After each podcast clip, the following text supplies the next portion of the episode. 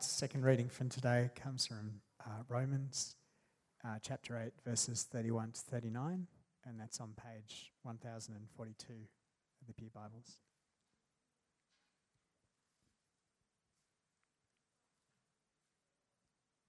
Subtitled The, the Believer's Triumph. What then are we to say about these things? If God is for us, who can be against us? He did not even spare his own son, but offered him up for us all. How will he also, not with him, grant us everything? Who can bring an accusation against God's elect? God is the one who justifies. Who is the one who condemns? Christ Jesus is the one who died, but even more has been raised. He also is at the right hand of God and intercedes for us. Who can separate us from the love of Christ? Can affliction or anguish or persecution or famine or nakedness or danger or the sword? As it is written, because of you we are being put to death all day long. We are counted as sheep to be slaughtered. No, in all these things we are more than victorious through him who loved us. For I am persuaded that not even death or life, angels or rulers, things present nor things to come, hostile powers, height or depth, or any other created thing will have the power to separate us from the love that is in Christ Jesus our Lord. Um, this is the word of the Lord. Thanks be to God.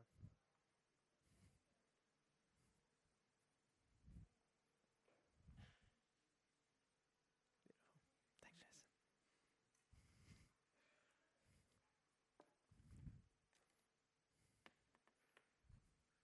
Well, last week it was 43 degrees. Today it's 23. Uh, last Sunday we did 176 verse psalm. Today we're going to do a six verse psalm. But the good news is things change, but God is the same. So let me pray. Heavenly Father, we thank you that no matter what comes, uh, that one day is different to the next, but you are the same. And you have spoken us to, to us, spoken to us in your word. And so we pray uh, that yeah, we would uh, not be half hearted, but you would shape us, mold us, and change us. Amen.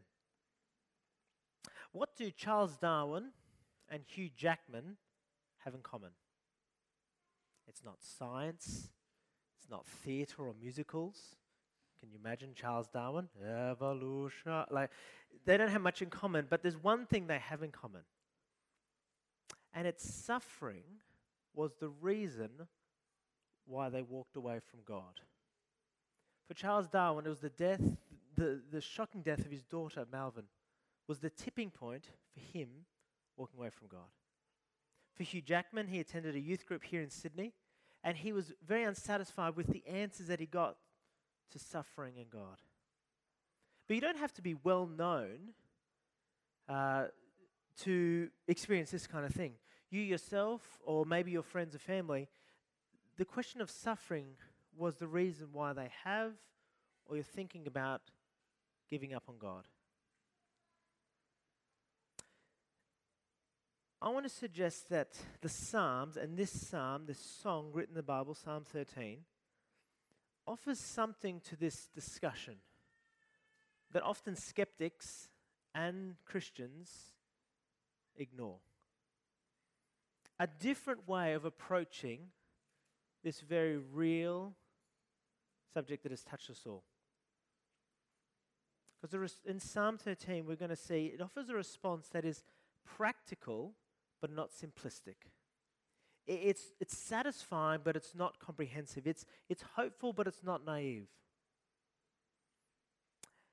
And now I'm not saying Psalm 13, if Hugh Jackman or Charles Darwin read it, or you know, after the sermon, you're going to be like, oh, okay, everything's answered. No, that's just a bit dumb, right?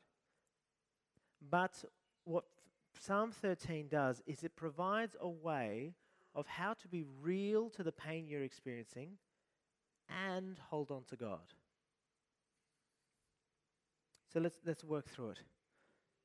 Where would you begin in answering the question about suffering and God? Most of us begin with the head. We give an answer.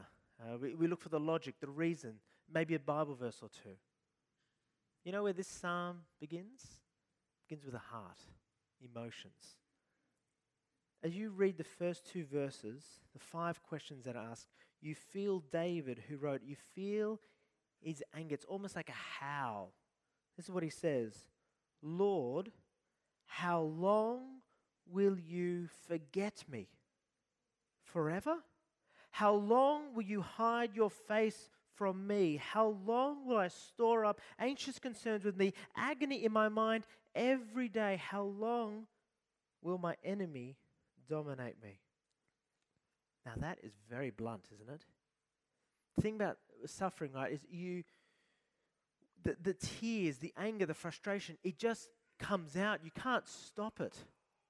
And this is what David's going through. Out of his mouth flows this anger, this frustration, this confusion. Um, I was at part of the healing service in the cathedral on Wednesday nights for a couple of years. And I ran a uh, sort of a, how to respond in, in your darkest hour, sort of using the Psalms like this. And I remember one person, they said, I don't think David should ask these questions. It almost feels a bit disrespectful, bit, bit rude. It almost feels like that TV show. Uh, was it you can't ask that on the ABC. It feels like you can't ask these questions of God. But I love about this psalm, it gives us permission. It's not like God saying, oh, a real believer, they wouldn't ask these questions. I don't want that in my Bible. No, no, no. By the fact that it is in God's Word, and this is not the only time, all throughout the Bible, it is saying, bring your questions before me. Be honest to me. Come and cry out, God is saying. Because often we treat God like strangers. You know, when a stranger comes and says, Oh, how you doing? You say, Oh, I'm great, life's going well. Meanwhile, you lost your job, your car's been stolen, and someone taken your last Tim Tam. You know, like life's not good, but you just sort of smile and ha- put on a happy face. We do that with God. But when you're in the depths of despair, Psalm 13 is saying the first step is not to hide how you feel, but to share it. Not to downplay your frustration, but to let it out. To ask the questions directly to God why do I have cancer? Why is my marriage not working? Why is nothing changing? Why are things getting worse? To be blunt before God. And the reasons why you can do this is this it honors life. It honors the fact for David, he knows that God is good, and yet there are evil things happening. He knows that God is in control, and yet it feels like he's absent. As you ask questions, it honors the complexity of life, that this life does seem like it's a paradox. But more than that, God is big enough to be asked these questions. He doesn't say, Oh, don't ask me that, can't deal with it. No, no, no. He is big enough for you to ask these questions of Him. The problem is not asking blunt questions, the problem is not coming to Him with them. So, whatever hard things you face, the painful, the unexpected, the ongoing, the tragedy, God is saying, Come to me and cry out. I wonder if you've done that before. For some of you, something happened a while ago, some suffering, and you feel maybe distance between you and God, can I suggest that maybe it's because you haven't cried out to Him, complained to Him, share your frustration with Him, and it's not too late to do that. A number of years ago, my cousin uh, Reese uh, was walking across the road and he got hit by a truck and he got crushed. The next day, I was at Lake Parramatta and I was just walking that lake and I was a blubbering mess. And I was just honest to God, and I said, God, why? He was 17. He was disabled. Everyone loved him. He brought joy to everyone's heart. And he's gone. And I tell you, by the end of that day, I was thankful I was a Christian that I had a God who wanted me to come to Him and cry out and to be honest.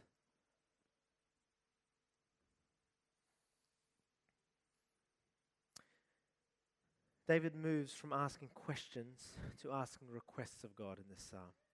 He's still honest, but he shares what he desperately needs. Have a look with me in verse 3 and 4. Consider me and answer, Lord my God. Restore brightness to my eyes, otherwise I will sleep in death. My enemy will say, I have triumphed over him, and my foes will rejoice because I'm shaken. That restore brightness to my eyes basically means uh, renewed energy, healing, because he knows the consequence is going to be death. See, the psalm is saying, ask God for what you need in desperate times. Because just as we're hesitant to bring our questions before God, we're also tend to be hesitant to ask God. We're, either, we're hesitant to ask because we're confident in ourselves, so we don't ask, or we're despairing of ourselves, so we're, we're afraid to ask. For those of us who don't ask, it's because we think, well, I'll be able to work it out. I'll be able to fix it. I'll just think positive, good night, and it'll be all be good. She'll be right, mate we're cynical of God and we're confident in ourselves. We think, you know what? Look, even if I prayed, the prayer was answered, it would have happened anyway, so what's the use? But suffering does something to you where it sort of shakes you. It exposes to the fact that the reality is you need God in everything. Suffering does something what other things can't do. And our tendency is to go it alone, but God's tendency is to help. And He's saying, Put me to the test, ask me. For those of us who are afraid to ask, who think, you know, God's up there, he, he's busy, he's got a lot on his mind. I'm, I'm, look, I'm just little old me. He doesn't want to, you know, I don't want to bother him. There's two words in this verse, verse 3, which I love. My God. Two words side by side. My God. Saying he's intimate, but he's huge.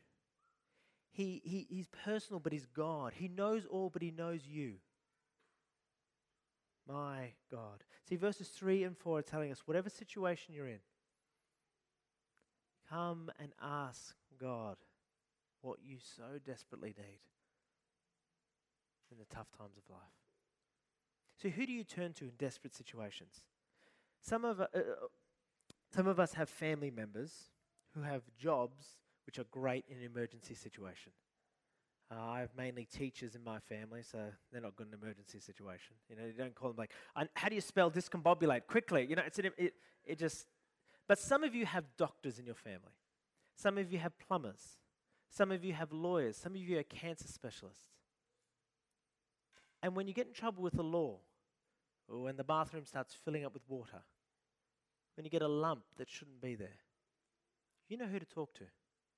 And you have a clear line, a personal line directly to them. So God is saying, when desperate times come, I am here and nothing is impossible. And nothing will stop me listening to you.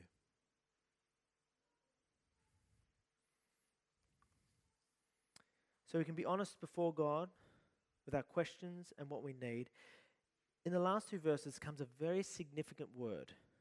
It's the first word of verse 5. But in the despair, in the hopelessness, and the certainty. But, David says, I've trusted in your faithful love. Now, if you think, if you're apathetic about that statement, think, okay, cool, next. You haven't understood that.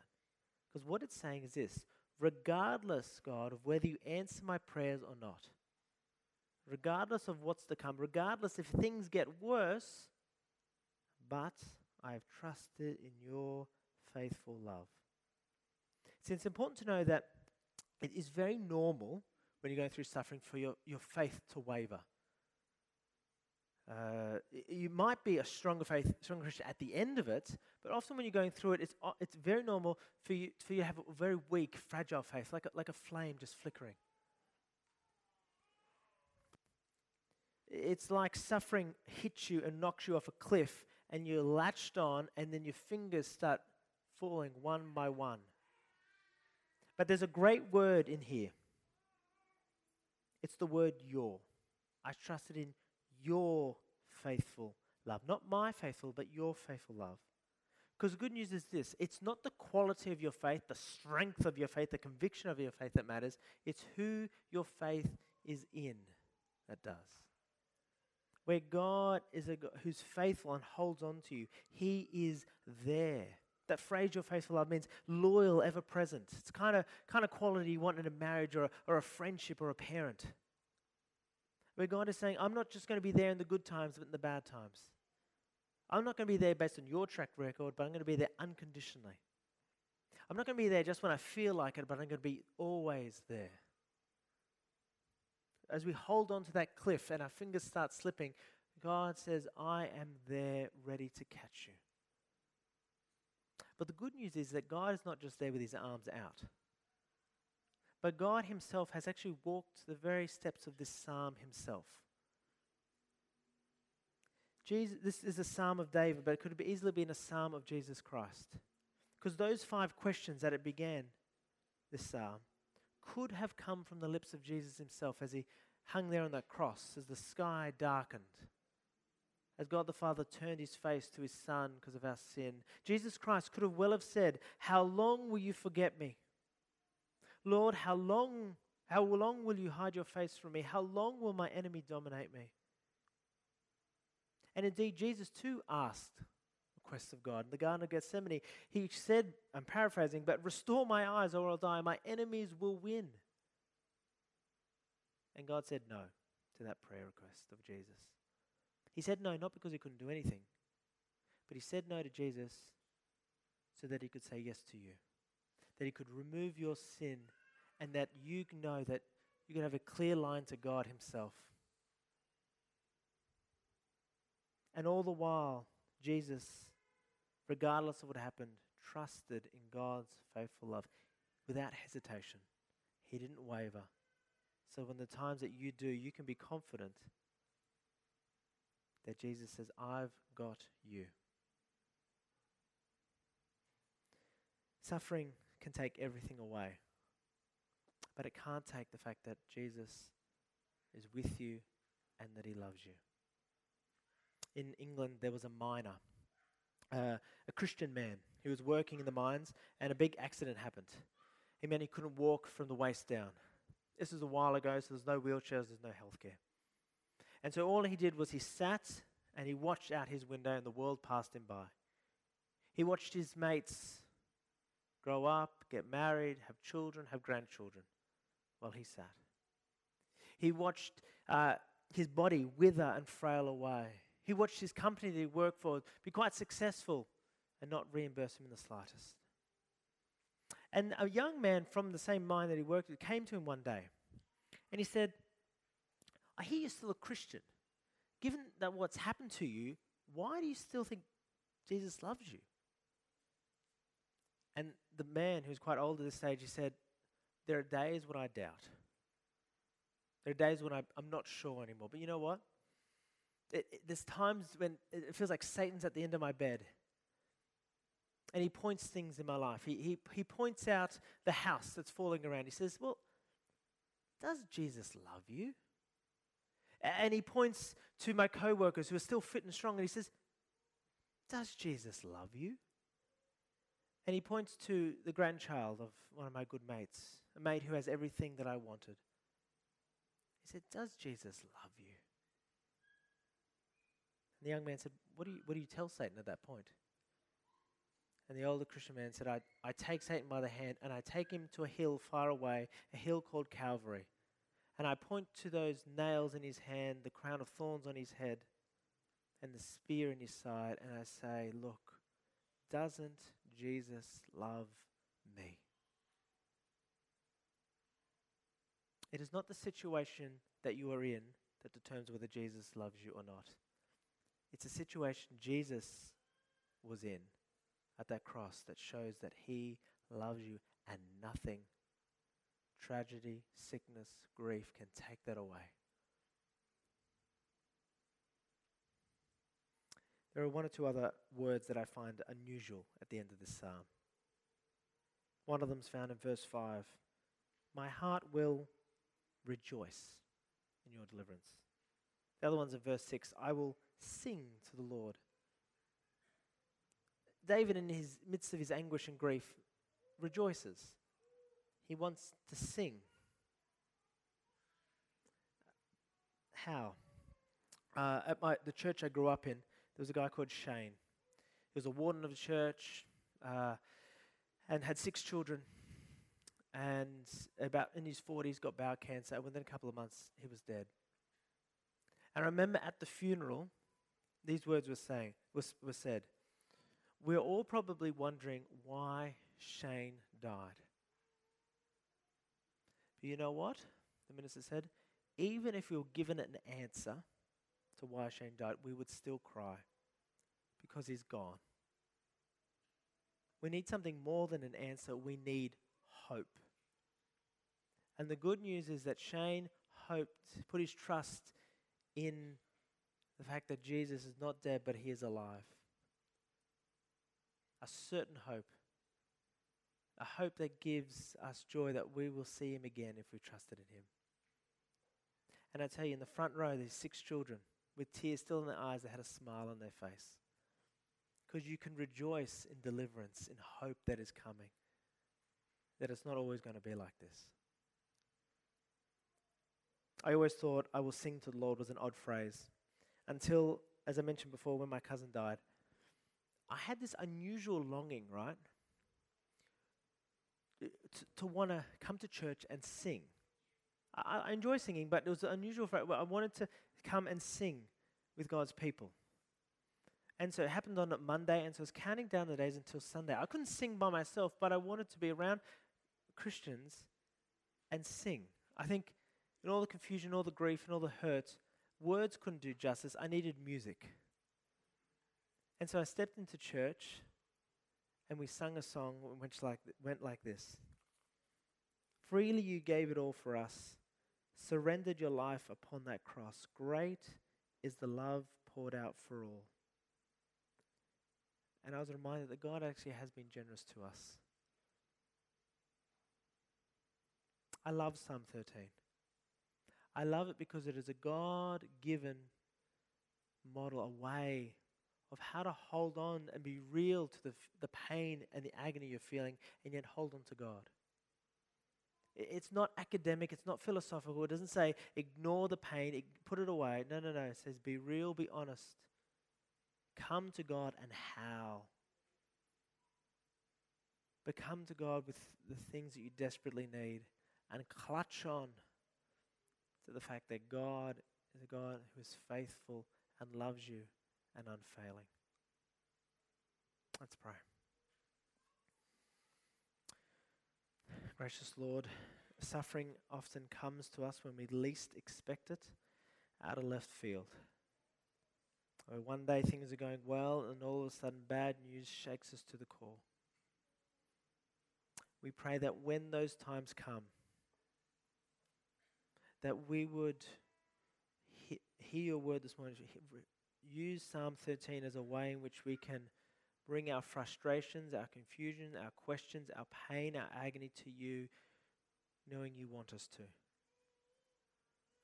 And I pray that we would, in those desperate times, ask, be specific of what we need. And we would remind ourselves of the great truths that you, Lord Jesus, know what it's like to experience the pain, and you came to give us hope. We ask this in your name. Amen.